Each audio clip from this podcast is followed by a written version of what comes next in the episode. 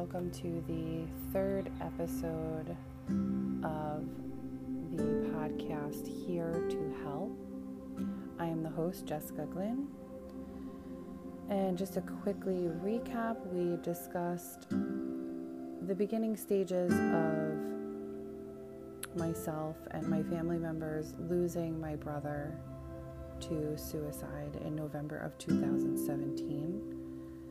And I spoke about the letters that I wrote to him the night that everything happened, and then I also went into um, the couple days after the passing and how that affected myself and my family.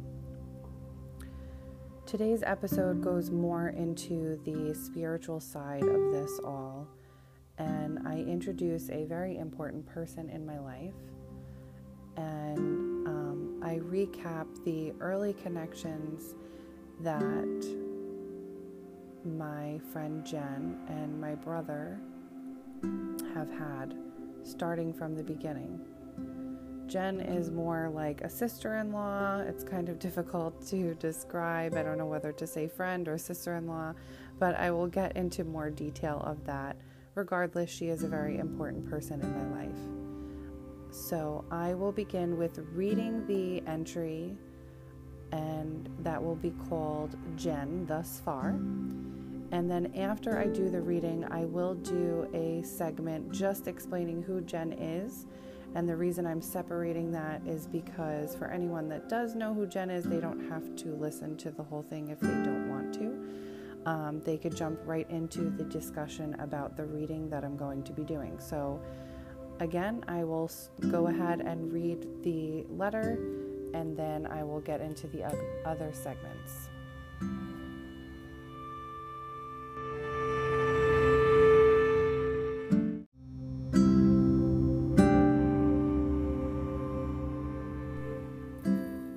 Jen thus far.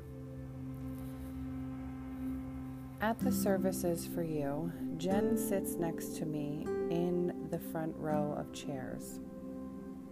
She tells mom and I about how two people came to her when she was in the bathroom getting ready for today. She then describes Grandma, Long, and Uncle Mikey, she says that you were not able to come through yet because you were in, quotes, orientation for heaven.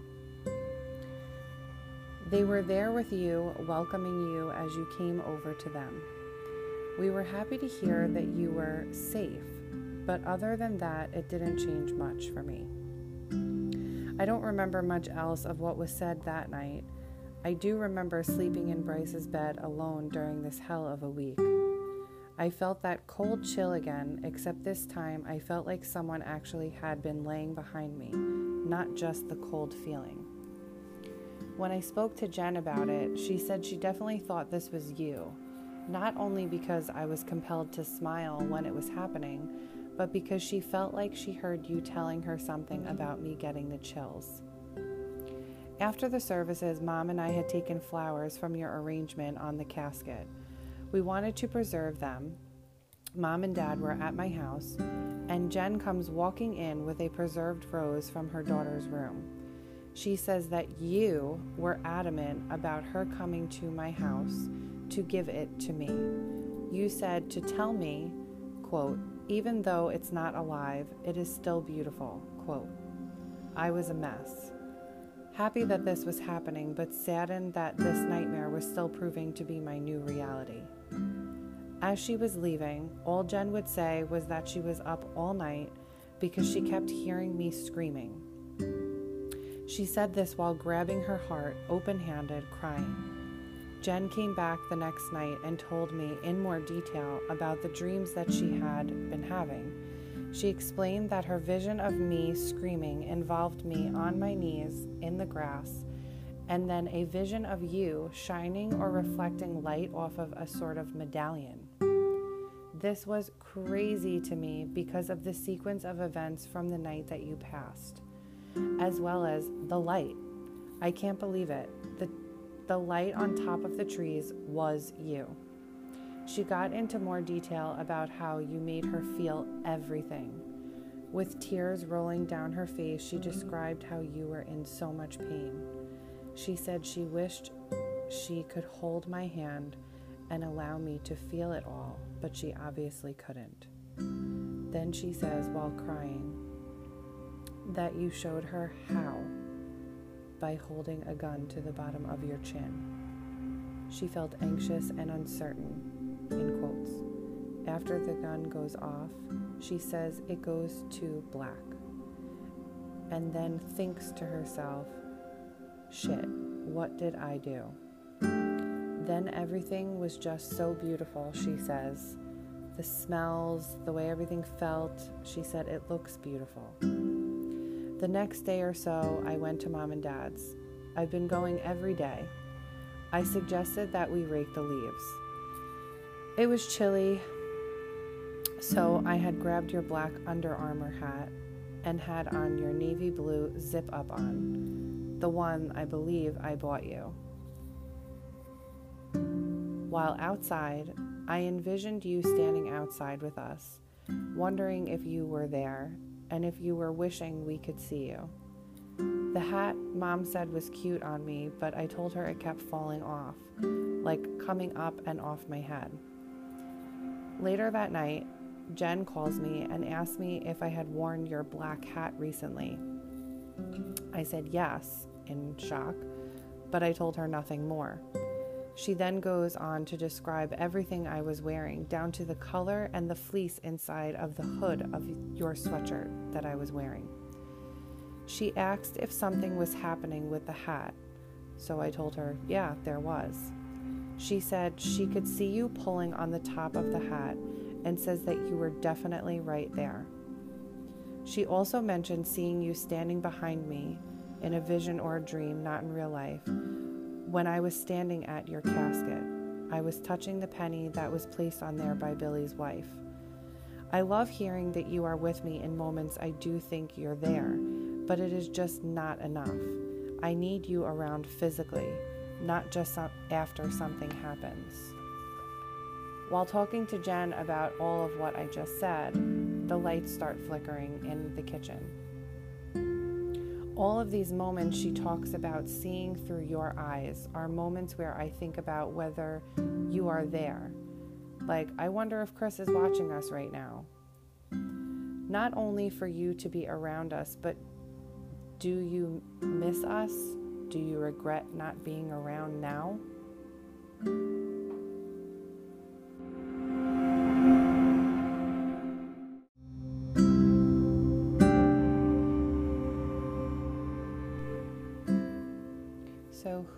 Is Jen?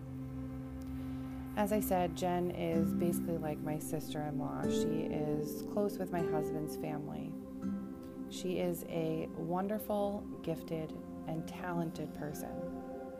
She is so caring and giving, and she is also an amazing mother on top of it all.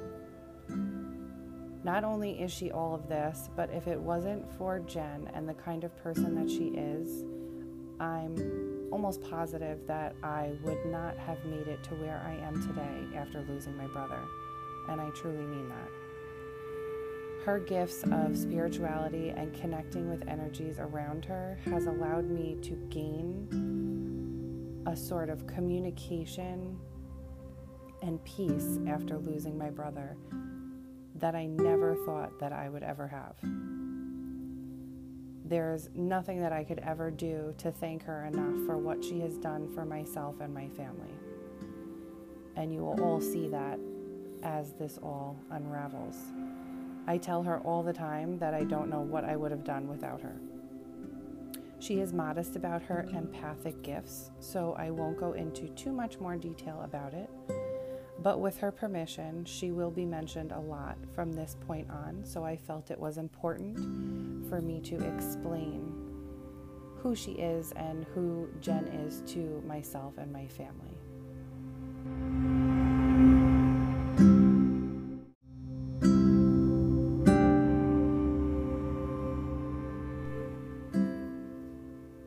So to go into detail about the the entry that I read, um, Jen coming over at the services was much needed and a perfect time.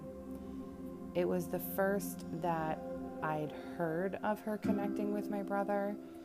I didn't know that that was something that was happening before this.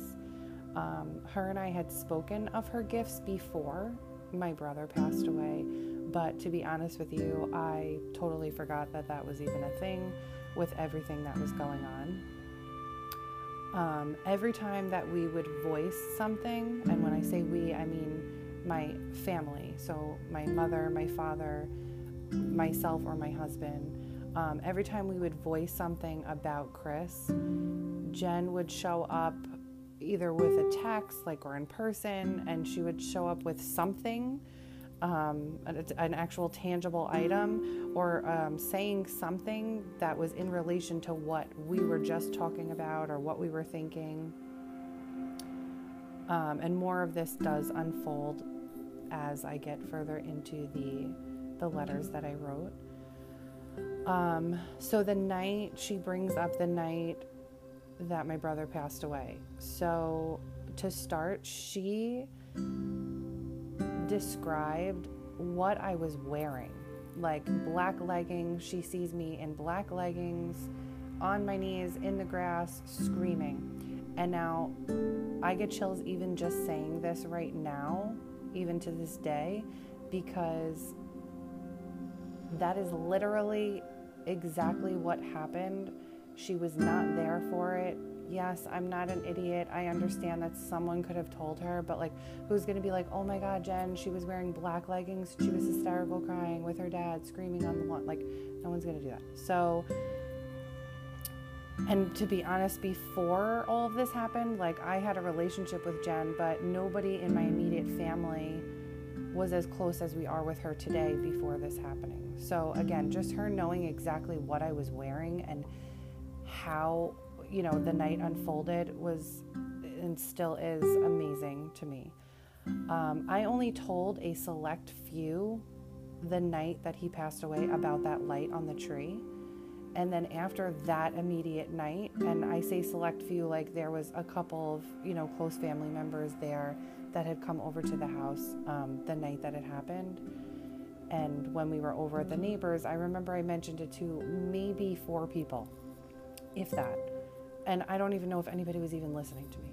Um, but again, none of these people would have conversed with Jen. So um, there's literally no way that she would have known to say anything about the light. So I know many people may have their doubts and may think that I'm just thinking this to, you know, as a defense mechanism and getting some comfort.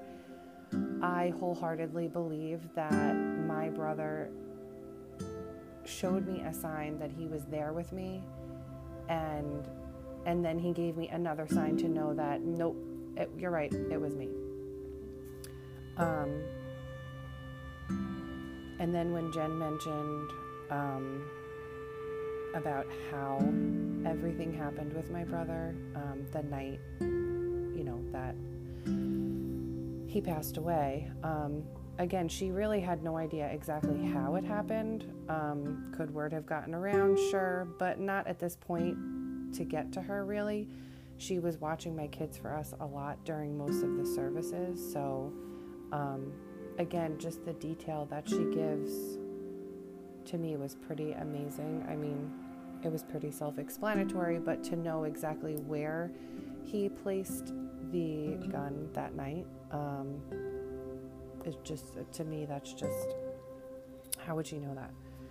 So, the Pennies from Heaven story um, derives from the night of the services. I remember sitting in the chairs in the front row, and I mean, anybody that goes through a loss like this, I'm sure can relate. I mean, everybody's different, but I remember like just drips and drabs of certain things. And honestly, I remember feeling like zombified. Like you feel so numb to everything. And I remember thinking back, like, I'm not crying. Like, why am I not crying? You know, there were moments where I did cry, but I felt like I should have been crying the entire time. And I'm like, why am I not crying? Like, thinking in my head, like, what the hell is wrong with me? I just you're just numb to everything that's going on. Like, is this even real? Like, is this a dream? Why is this happening to me? So I remember sitting in the front and I remember being like in one of those zoned out dazes and a man that my father worked with, his wife had come over to me and she was, you know, I'm so sorry and she was very sweet and she said, "Have you ever heard about pennies from heaven?" And I said, "No." I think even if I did, I would have probably said no because I was just like totally out of it. But I didn't. So I said no. And she explained to me that when you find a penny, they say that it's someone from heaven sending you a sign. And she was letting me know that she was going to put a penny on my brother's casket.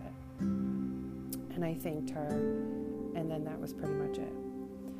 So when Jen told me that she was seeing, like, as if she was looking through my brother's eyes, looking at me, and sees me standing at his casket, touching this penny.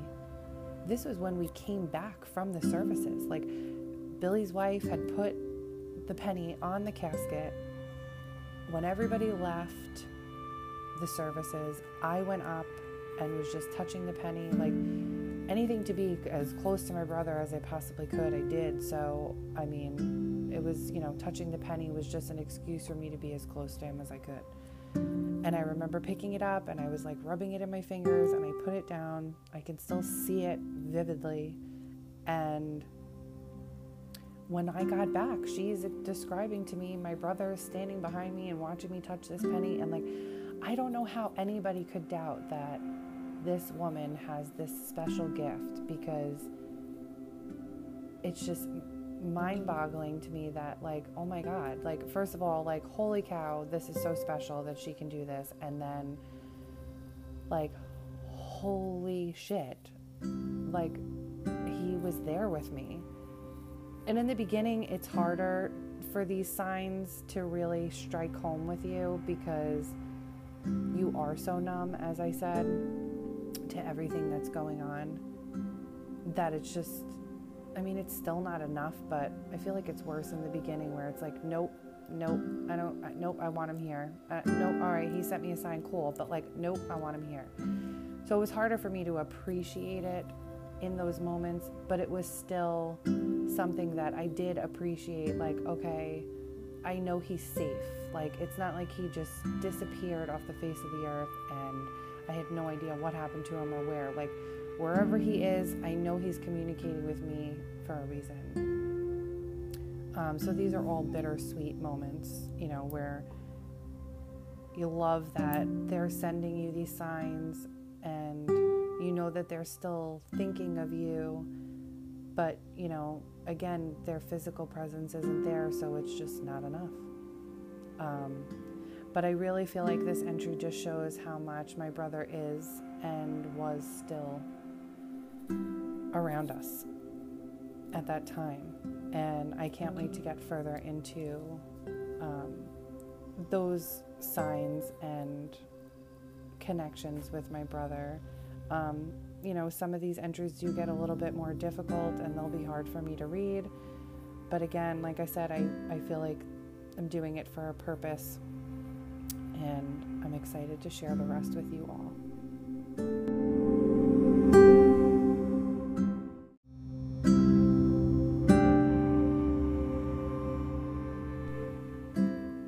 So, to conclude tonight's podcast, I would just like to say that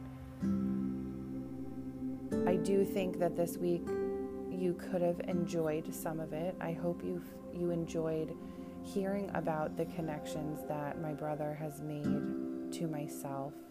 And I hope that the things that weren't so enjoyable to hear still resonated with you and made you feel connected in a way um, that comforts you in knowing that you're not alone in feeling those things. Um, as I did last week, and I would like to continue every week, I would like to read a more positive quote Um, I've kind of been going off of just whatever pops up the day that I'm recording the conclusion. I've been going with that because I feel like it's meant for me to read it at that time. So this one says, Keep going. No matter how stuck you feel, no matter how bad things are right now, no matter how hopeless and depressed you feel, no matter how many days you've spent wishing things were different, I promise you won't feel this way forever. Keep going. So, as the quote says, keep going. And I'm not just saying that to you, I'm saying it to myself. so, again, I hope this resonated with you. Keep going, and we will be here to help next week.